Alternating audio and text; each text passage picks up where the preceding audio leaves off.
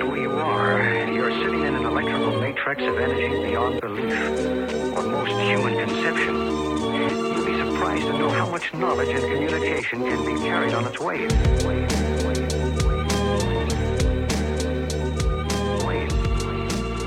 Sex drive is a term used to gauge someone's desire to have sex.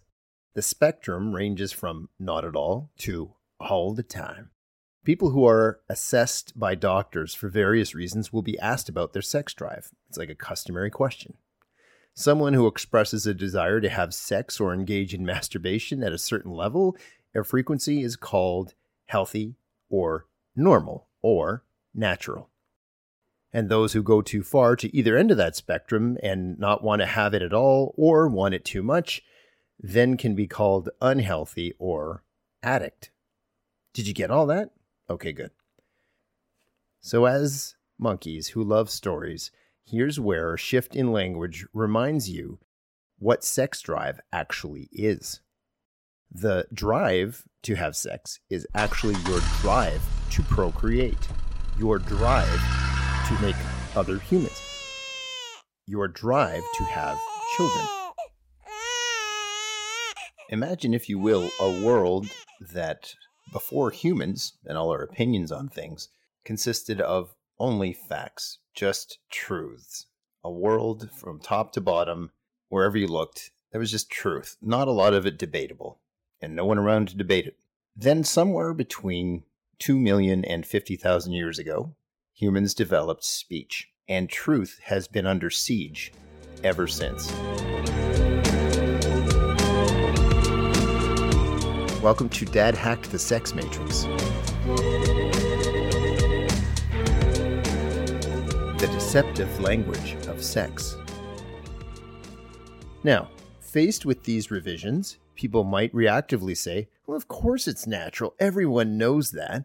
But they don't know that. They don't know that they've been deceived by language, a language that feeds you one truth while concealing another a version that suggests that sex is for you. I'm here to tell you it's not. It is for something so much bigger than you or me. And it's not love. It's not for fun. You can't own it, and no one ever has. Children of every generation often have no idea how many adults have followed the wrong stories down paths to living unhappy, even disastrous lives that they have been lost in for years decades, sometimes their whole lives. When it comes to sex, parents and educators will use terms that feel like they're truly revealing something to you, but it's only the surface of it. When you're a kid, parents will usually avoid discussing with you the subject of sex as long as possible. They are happy that at this point you still believe in Santa and maybe God too. So a stork delivering babies to waiting parents fits just fine. As you approach and then fumble into your teens, as we all do, many parents will hope that the school system will cover the uncomfortable topic of sex with you so that they don't have to. The story at home has often, at this point, graduated to, oh, uh, mom and dad made you, but no real details as to how. They might say, with love. Aw, and welcome again to another episode of Upright Monkeys breeding on a murderous round planet. Yes, they are. This week, the repackaging of sex. I mentioned earlier about uh, trying to own something that owns you, and that is that is sex in a nutshell. Some of the stories you'll be fed are sex is you expressing yourself. Sex is a good part of a healthy relationship. Sex is sexy. Sex is naughty. I'm an independent woman using my body how and when I will with whom I want. I'm a young guy just having my kicks before I settle down. All of this is people trying to own and take control of something that almost nobody actually owns. There is one exception, we'll get to that later. It's something that controls you and leads you around sometimes your whole life, letting you think you are the one in control. We listen to the stories of others, the ones they tell themselves. Some of these stories we adopt and we shape others on our own, tweaking them to suit us and our little egos. all in an effort to blind ourselves to what is really going on. And by the way, the only time that narrative is actually in unison, working together and honestly with fact, is when two people come together and say, I want to make a baby. And the other one says, I want to make a baby as well. Let's make a baby. That is literally the only time that the story reflects the truth. And they might still end up divorced, by the way, and in a terrible court battle with their children. True story. This episode of Upright Monkeys Breeding on a Murderous Round Planet brought to you by Nature. Not giving a damn about you since mm, forever.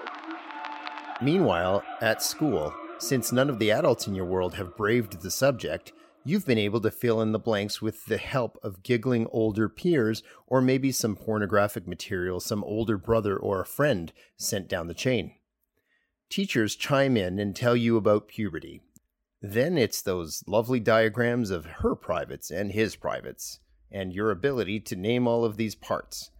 They'll tell you how these two things go together to make a baby, but no one's really going to tell you the truth about what is happening and how significant it is to your life now and later. Because it's uncomfortable, no one's going to tell you that your life is basically about to be commandeered in the service of the great project of human repopulation on planet Earth.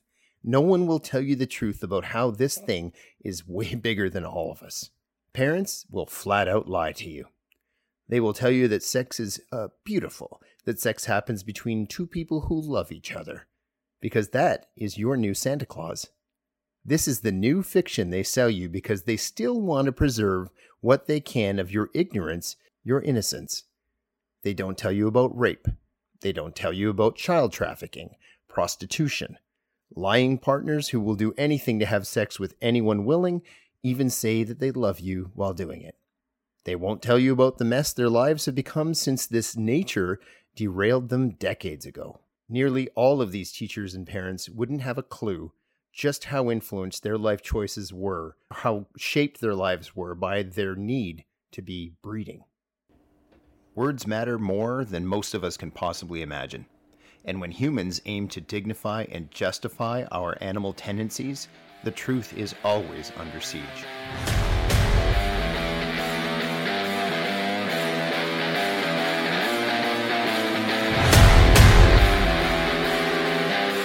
Hack the Sex Matrix has been brought to you by Citizen Street Productions.